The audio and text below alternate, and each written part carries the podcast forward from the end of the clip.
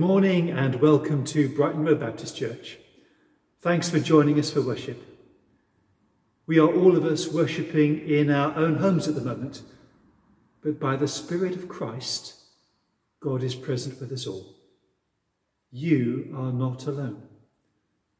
Later in our service, we will be celebrating communion. It would be really good if you had some bread or wine or something equivalent ready. As we eat and drink, we remember that we are all members together in the body of Christ, bound to Him and to each other by the blood of an eternal covenant. Now, I don't know whether you come this morning to worship relaxed or stressed, but let's take a moment to still our hearts as we recognize that Christ is with us, opening our minds to hear God's word. And through the psalmist, God says, Be still and know that I am God. So then, let's be still and know indeed that the Lord is God.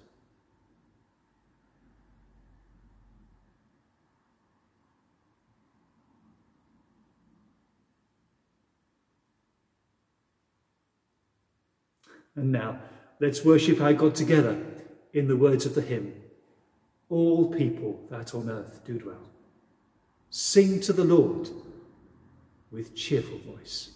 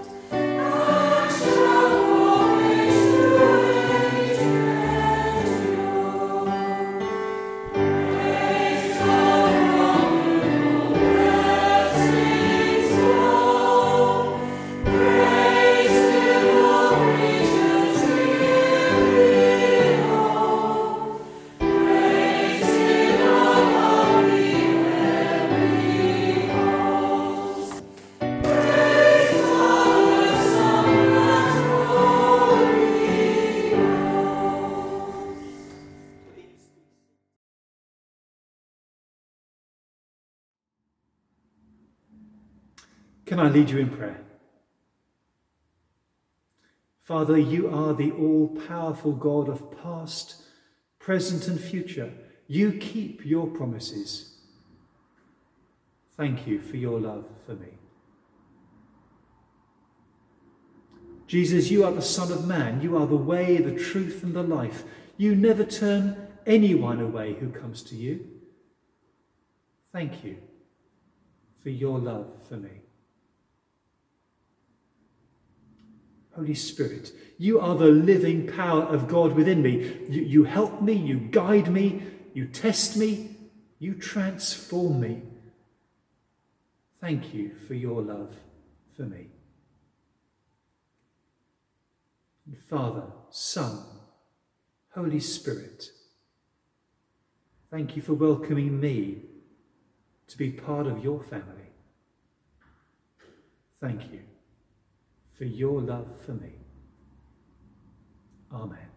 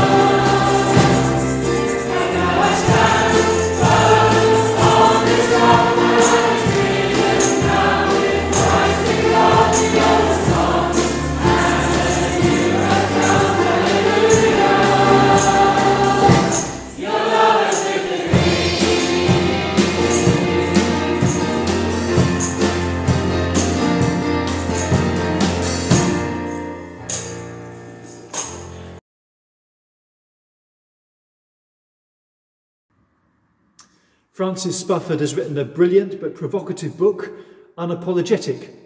The subtitle is Why, Despite Everything, Christianity Can Still Make Surprising Emotional Sense.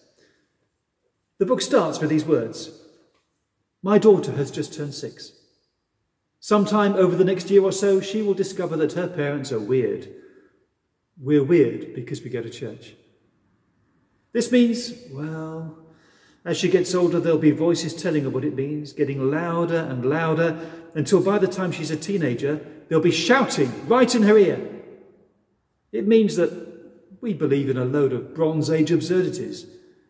It means that we don't believe in dinosaurs. It means that we're dogmatic, that we're self righteous, and the list goes on and on of misconceptions about what Christians believe in people's misguided understanding as to what we are about. Sooner or later, if you're a Christian, someone's going to give you a hard time about it. But in his first letter, Peter has some good advice about how to deal with that kind of opposition. He says, Don't be afraid. Don't let them intimidate you. Let your heart be a holy place where Christ is Lord. And if anyone asks, be prepared to defend what you believe. It's also worth remembering what Charles Spurgeon had to say on the subject of defending our faith. Suppose a number of persons were to take it into their heads that they had to defend a lion, full grown king of the beasts. There he is in the cage, and here come all the soldiers of the army to fight for him. Well, I would suggest to them, if they would not object and feel it was humbling to them, that they should kindly stand back, open the door, and let the lion out. I believe that would be the best way of defending him, for he would take care of himself. And the best apology for the gospel is to let the gospel out. Words worth bearing in mind. Let's sing from the breaking of the dawn.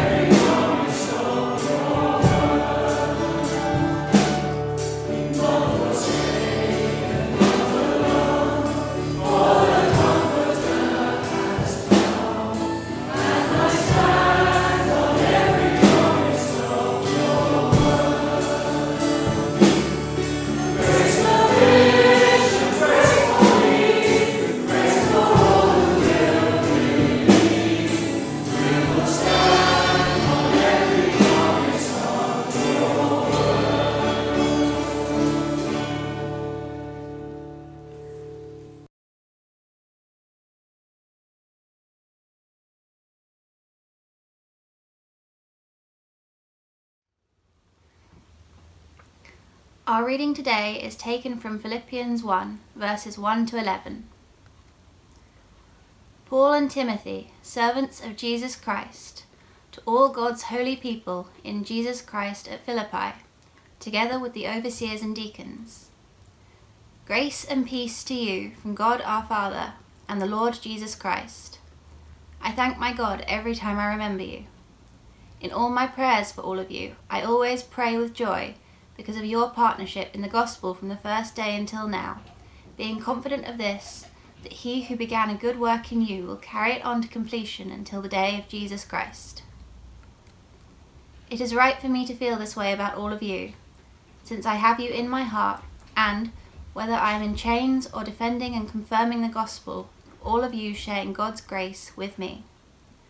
God can testify how I long for all of you with the affection of Jesus Christ.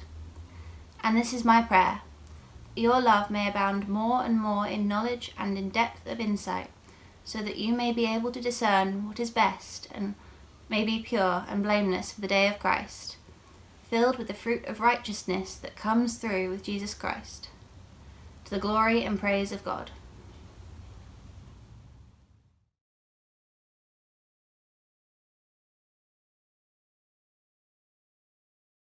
Heavenly Father, we thank you so much that through Christ and by the power of your Spirit, we belong to you, and you have begun a good work in us that you will bring to completion.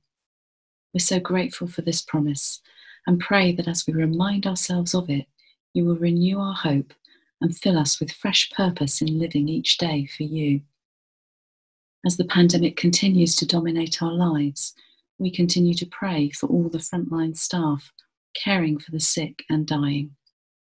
As we pray individually, we name before you those known to us personally. Please bless and sustain them through these difficult days.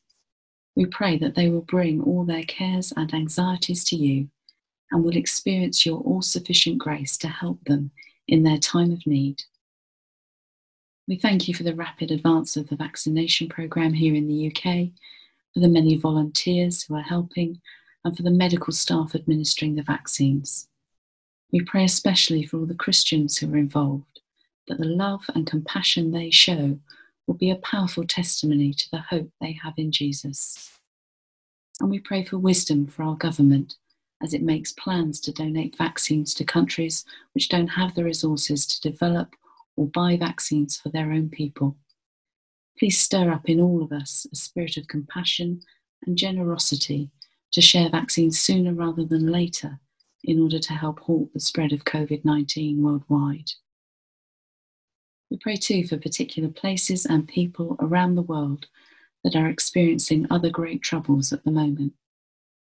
For the situation in Myanmar following the military coup, we pray for restraint on the part of government forces in the face of popular demonstrations and for a just and democratic solution that will be for the good of all the people. For those fleeing violence in countries like Syria, Ethiopia, and Mozambique, we pray for an end to the violence, that you would frustrate the purposes of those seeking to spread hatred and fear, and raise up peacemakers who command respect and can lead the way in resolving the conflict for migrants who are stranded in camps in places like Southeast Europe and Central America, hoping for a better life but caught in a seemingly hopeless situation. We pray for all those working to bring practical help and support, and for political solutions that will enable the migrants to move on and find homes where they can bring up their families in peace and security. We pray in particular for all your people in these situations whether suffering because of them or seeking to bring relief, and pray that they will stand firm in their faith and be filled with joy in Christ in the midst of all these trials. And we pray for them and for ourselves as the Apostle Paul did for the Philippian church, that our love may abound more and more in knowledge and depth of insight, and that we will be filled with the fruit of righteousness that comes through Jesus Christ to the glory and praise of your name. Amen.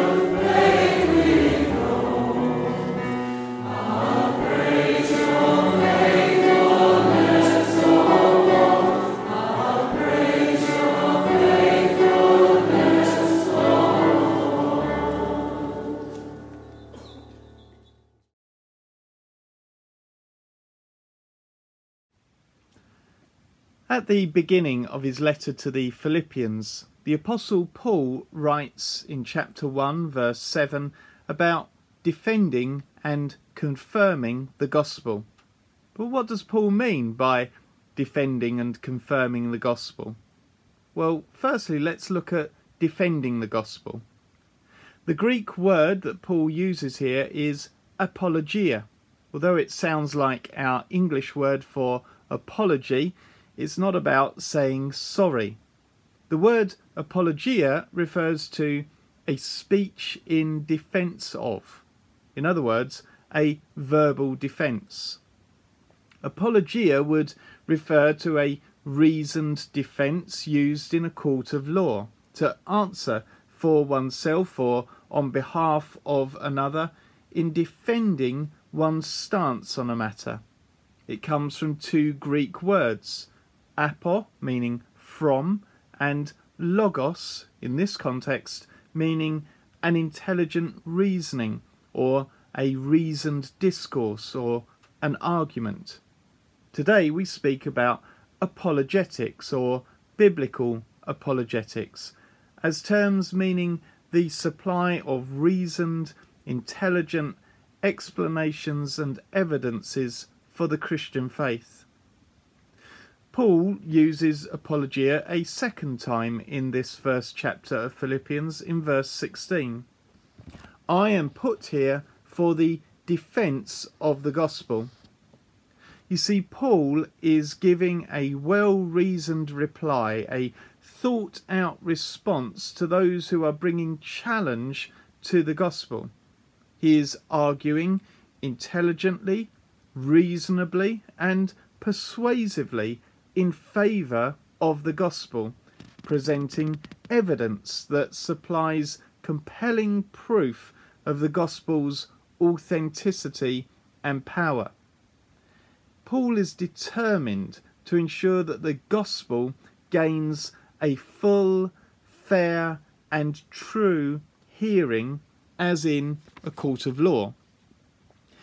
We also see in the scriptures how Paul argues in defense of himself to bring the gospel to others. He brings his qualifications for sharing the gospel and defends his freedom and right to share. In Acts chapter 22, Paul defends himself before a riotous crowd, beginning in verse 1 Brothers and fathers, listen now to my defence. He argues his case before them, sharing his testimony about his faith in Jesus. Do not underestimate the power of your personal testimony, your accounting of your faith in Jesus before others. Later in Acts chapter 25, Paul is before King Agrippa, and again he defends himself in verse 16, speaking about the need to face your accusers and have an opportunity to defend yourself against the charges. When we stand before others, we have opportunity both to defend the gospel and defend our commission to share the gospel with all. When writing to Timothy, in 2 Timothy chapter 4 verse 16 Paul says at my first defense no one came to my support but everyone deserted me. May it not be held against them. Defending the gospel can come with a cost and its success is not always immediate or apparent Though we may be on sure ground uh, when arguing faithfully and factually for the good news about Jesus, not everyone will listen or accept the argument that we bring.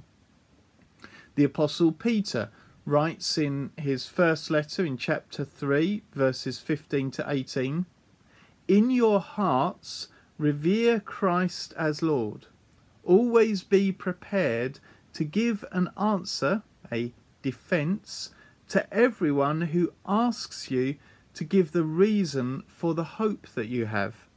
But do this with gentleness and respect, keeping a clear conscience, so that those who speak maliciously against your good behaviour in Christ may be ashamed of their slander.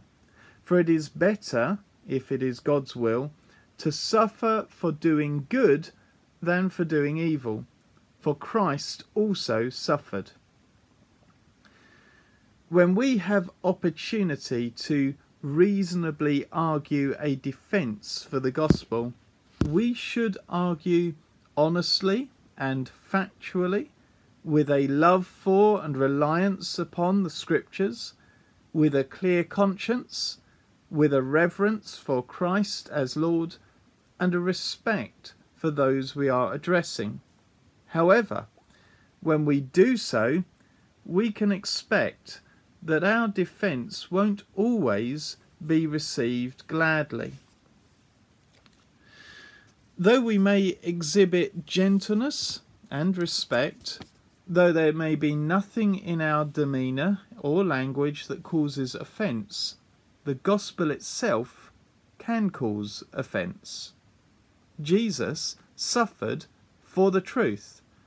So do not be surprised if, when defending the gospel, you also open yourself up to the possibility of unjust slander, malicious speaking, suffering, and persecution. We are not in a war against flesh and blood, but against the same evil spiritual forces that were pitted against Jesus. Secondly, Paul writes gospel. The Greek word Paul uses here is bebaiosis. Uh, it stems from the Greek word bebeo, which speaks about security and certainty, uh, to walk where it is sure and solid, to have a solid footing. Confirming the gospel is all about showing by one's life, one's walk, that the gospel is firm and sure enough to walk on. The good news about Jesus is reliable, steadfast, and enduring. It is established and unshakable. It upholds and sustains. It gives that guaranteed support, security, and surety in this life and in the life to come. P- Paul wanted people to not only hear with their ears through his reasoned defence of the gospel, but see with their eyes his life lived out with full and sure confidence in the gospel and in its power for living. Paul uses the same Greek word when writing to the Corinthians in 1 Corinthians chapter 1 verse 8 about how God will also keep you firm to the end. And in 2 Corinthians chapter 1 verse 21 that God makes both us and you stand firm in Christ. He also writes to the Colossians in chapter 2 verses 6 to 7 just as you received Christ Jesus as Lord, continue to live your lives in Him, rooted and built up in Him, strengthened in Bebe Omenai, uh, the faith, strengthened in the faith as you were taught, and overflowing with thankfulness. The writer to the Hebrews also employs this word several times, reminding his readers that it is good for our hearts to be strengthened by grace, that we are to hold firmly to our confidence, and hold our original conviction firmly to the end, and that we have this hope in Christ as an anchor for the soul, firm and secure or unshakable. So, like Paul, we have opportunity to defend and confirm the gospel. and we can have full confidence that not only is the gospel worth defending and confirming, but that the Spirit of God comes alongside us to help us to do so. I pray that all those listening may receive strength and help as you have opportunity to defend and confirm in your words and in your walk the good news about Jesus and the opportunity, the right to share that good news about Jesus with others. Amen.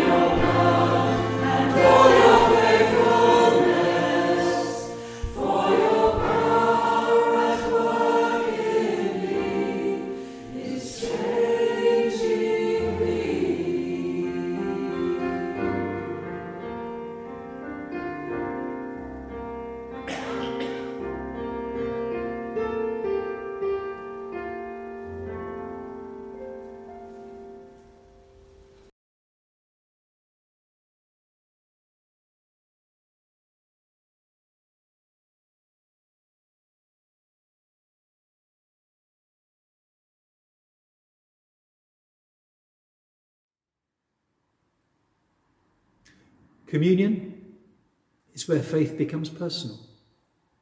In the act of eating bread and, and drinking wine, we accept that, that Christ gave his life for us. His body was broken for us, his blood was shed for us, and that recognition can have a profound effect on how we live.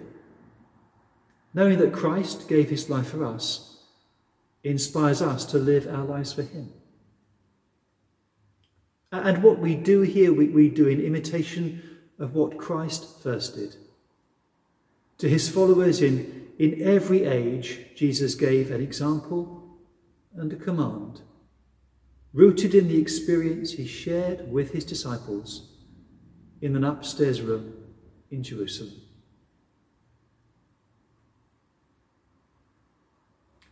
On the night in which he was betrayed, and as they were sitting at a meal, Jesus took a piece of bread and broke it. He gave it to his disciples, saying, This is my body. It's broken for you. Do this to remember me. And later, after they'd eaten, he took a cup of wine and said, This cup is the new relationship with God made possible because of my death. Drink this, all of you, to remember me. So now we do as Jesus did. We take this bread and this wine. They are the produce of the earth and the fruit of human labour. But in these, Jesus has promised to be present. Through these, Christ can make us whole. So, can I lead you in prayer? Merciful God, send now in kindness your Holy Spirit to settle on this bread and this wine and fill them with the fullness of Jesus. And let that same Spirit rest on us, converting us from the patterns of this passing world until we conform to the shape of Him whose food we now share. For we ask this in Jesus' name. Amen. Among friends gathered round a table, Jesus took bread and broke it and said, This is my body, broken for you. And later he took a cup of wine and said, this is the new relationship with God made possible because of my death. Take it, all of you, to remember me. He whom the universe could not contain is present to us in this bread. He who has redeemed us and called us by name now meets us in this cup. So we take this bread and this wine. In them, God comes to us so that we may come to God. The body of Christ was broken for you.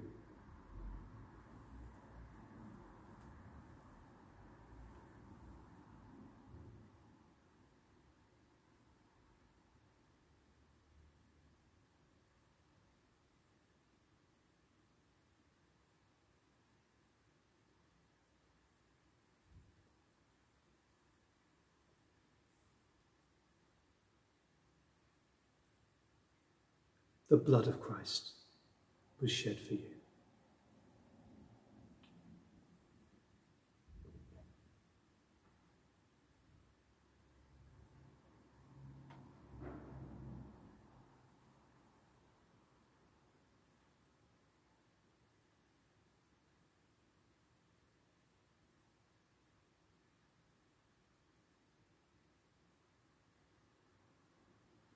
In gratitude, in deep gratitude for this moment, this meal, Lord, we give ourselves to you.